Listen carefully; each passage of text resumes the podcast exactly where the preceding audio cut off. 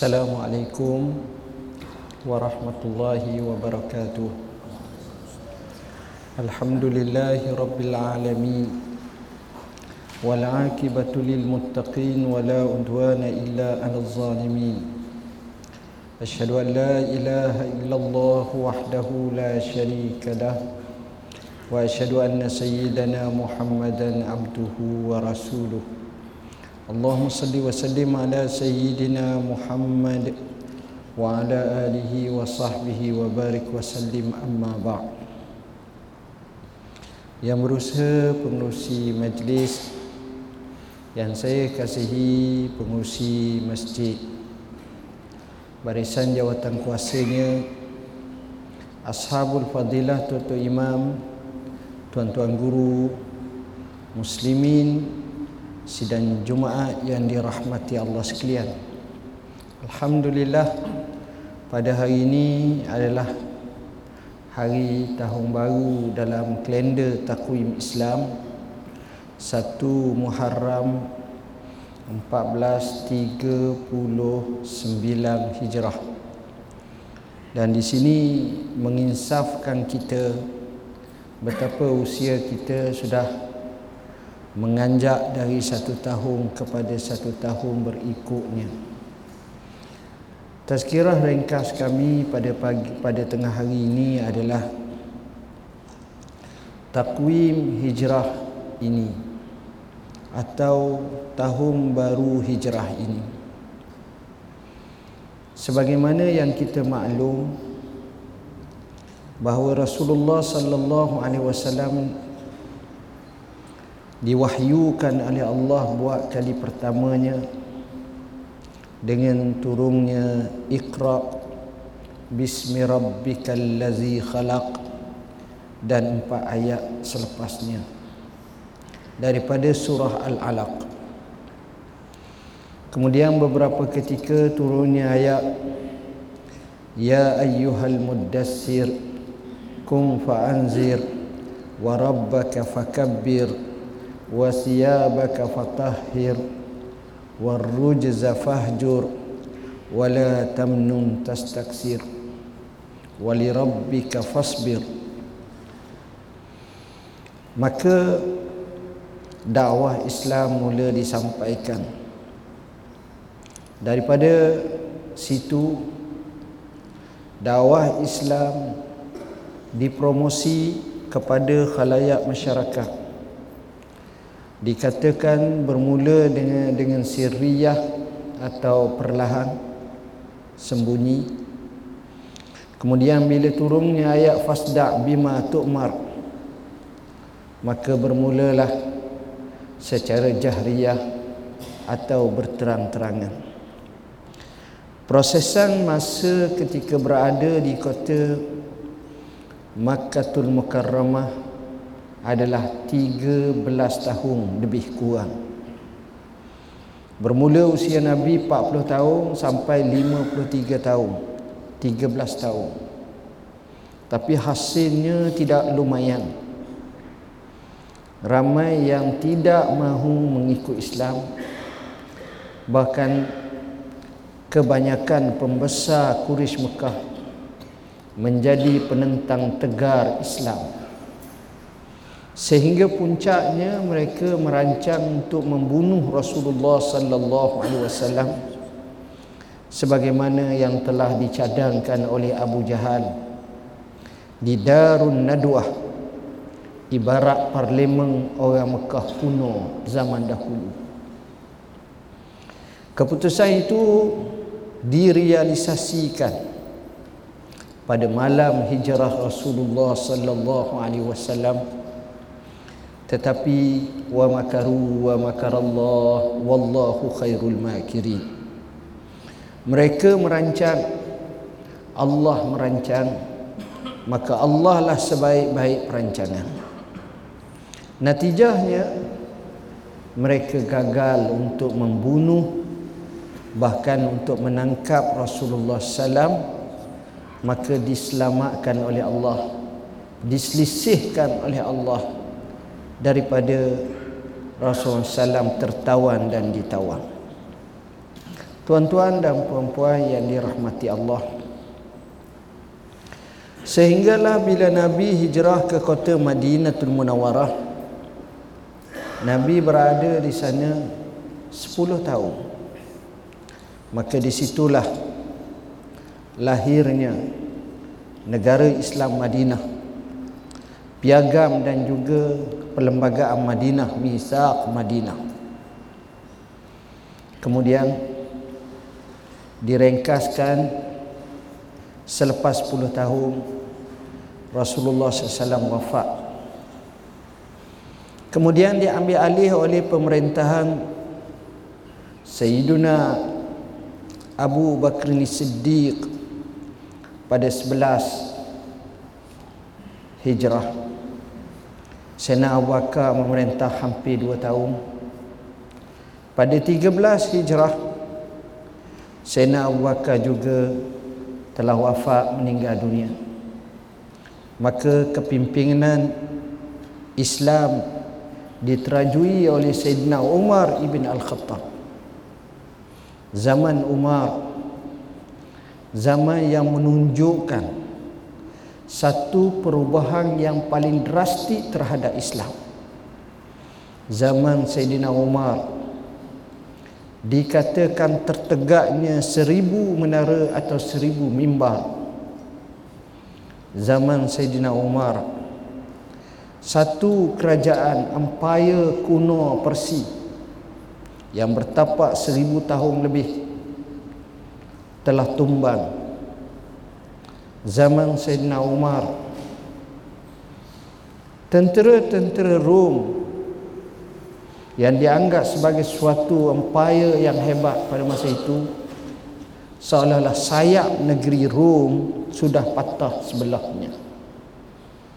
Bayangkan Syria Suria tempat bertapaknya Maharaja Rom Herakla atau Hercules melihat kemarahan tentera Islam mereka terpaksa berundur maka berkatalah Maharaja Rom Salamun alaiki ya Suriah Salamun la liqa'a ba'dah. Selamat tinggal wahai bumi Suria Selamat tinggal dan kita tidak akan dapat bertemu lagi. Merasa lemah atas kekuatan Islam Sayyidina Umar ibn Al-Khattab pada zamannya Cuba untuk Memberi satu pembaharuan kepada Islam.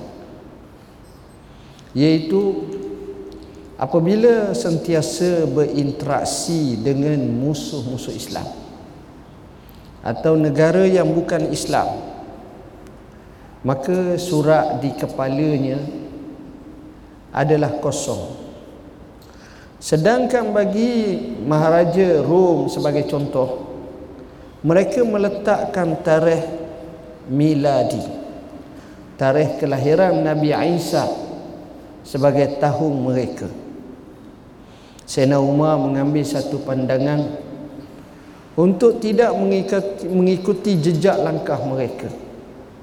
Kerana dalam hadis Abu Sa'id Al-Khudri Rasulullah sallallahu alaihi wasallam bersabda la tattabi'unna sunana man kana qablakum shibran bi shibrin wa zira'an bi zira'in hatta law dakhalu juhra dabbin la dakhaltumuh Qalu al-yahud wan nasara ya Rasulullah. Qala faman? Kamu pasti akan mengikut jejak langkah mereka sebelum kamu. Sejengkal demi sejengkal, sehasta demi sehasta. Sehingga kalau mereka masuk dalam lubang dab sekalipun nescaya kamu akan masuk. Sahabat bertanya, apakah mereka itu puak-puak Yahudi atau Nasara? Jawab Nabi sallallahu alaihi wasallam kalau bukan mereka siapa lagi? Jadi Sayyidina Umar telah meminta pandangan para sahabatnya dan cerdik pandai Islam bagaimana kita mentarikhkan menentukan takwim kita untuk kita tidak bersama cara mereka maka banyaklah cadangan ada yang mencadangkan supaya tarikh Islam ini ditetapkan pada hari kelahiran baginda sallallahu alaihi wasallam. Sayyidina Umar tidak merasa bersetuju dengan pandangan itu. Kerana boleh jadi ada juga unsur mengikut lagi. Kata yang kedua tarikh Nabi dibangkitkan Artinya Nabi dirasulkan dan dirisalahkan. Sayyidina Umar masih lagi tidak bersetuju. Dan akhirnya ada yang mencadangkan tarikh yang kita ambil adalah tarikh permulaan hijrah. Maka tarikh itulah dikira satu tahun satu hijrah. Sayyidina Umar bersetuju. Kenapa?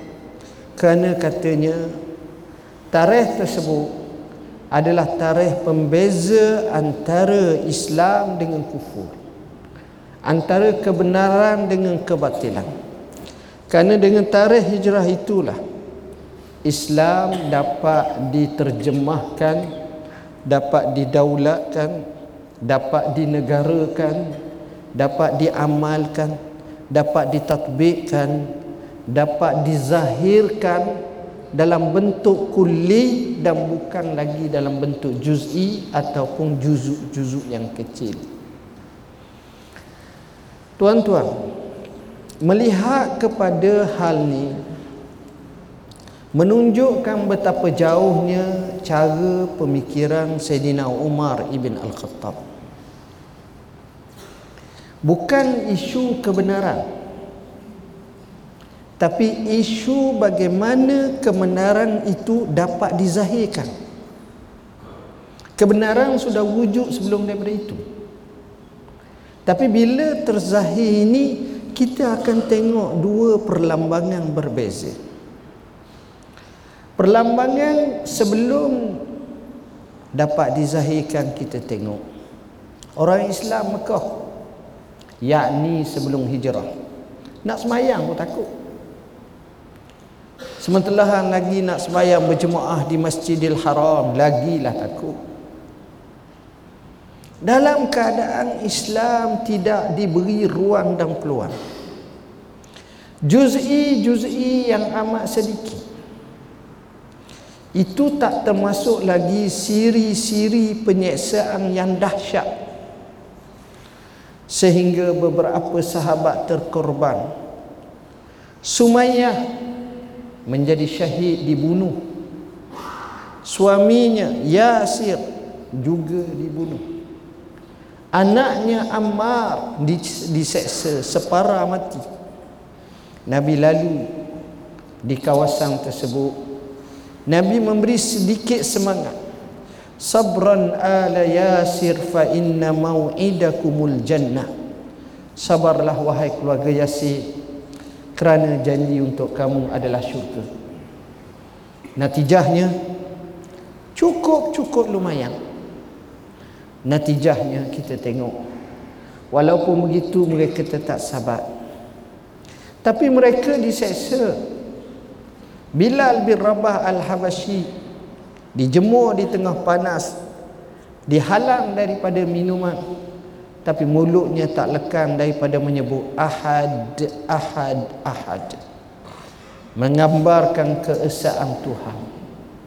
Itulah yang dilakukan oleh sahabat Khabba ibn al-Arab. Belakangnya lunyai. Kerana dibara apikan di belakangnya. Sehinggalah pecah kulit belakangnya. Keluarlah darah yang banyak memadamkan bara-bara api itu. Bayangkan betapa teperinya seksaan yang dihadapi. Sehingga mereka bertemu Rasulullah SAW seraya bertanya mata nasrullah bila lagi pertolongan Allah? Maka turunlah ayat am hasibtum an tadkhulul jannah? Walamma ya'tikum mathalul ladzina khalu min qablikum massathumul ba'sa wad-dharra wazulzilu hatta yaqula ar-rasul wal ladzina amanu ma'ah mata nasrullah ala inna ان qarib. Apakah kamu sangka bahawa kamu layak masuk syurga Allah dengan begitu mudah dan enteng? Sehingga belum lagi datang kepada kamu ujian sebagaimana berlaku kepada rasul dan nabi sebelum kamu dan mereka yang bersama dengannya. Sehingga mereka digoncang dengan sesungguh-sungguhnya lalu mereka berkata bila lagi datangnya pertolongan Allah? Maka mereka menjawab Allah jawab ketahuilah pertolongan Allah adalah amat hampir. Kemudian bila Rasulullah sallallahu alaihi wasallam dapat ke kota Madinah kita tengok Islam subur Islam segar Islam dapat menzahirkannya. InsyaAllah sebahagian daripada ini kita akan bincang dalam khutbah kita. Sekadar itu aku qauli haza wa astaghfirullah azim li wa lakum. Wassalamu alaikum warahmatullahi wabarakatuh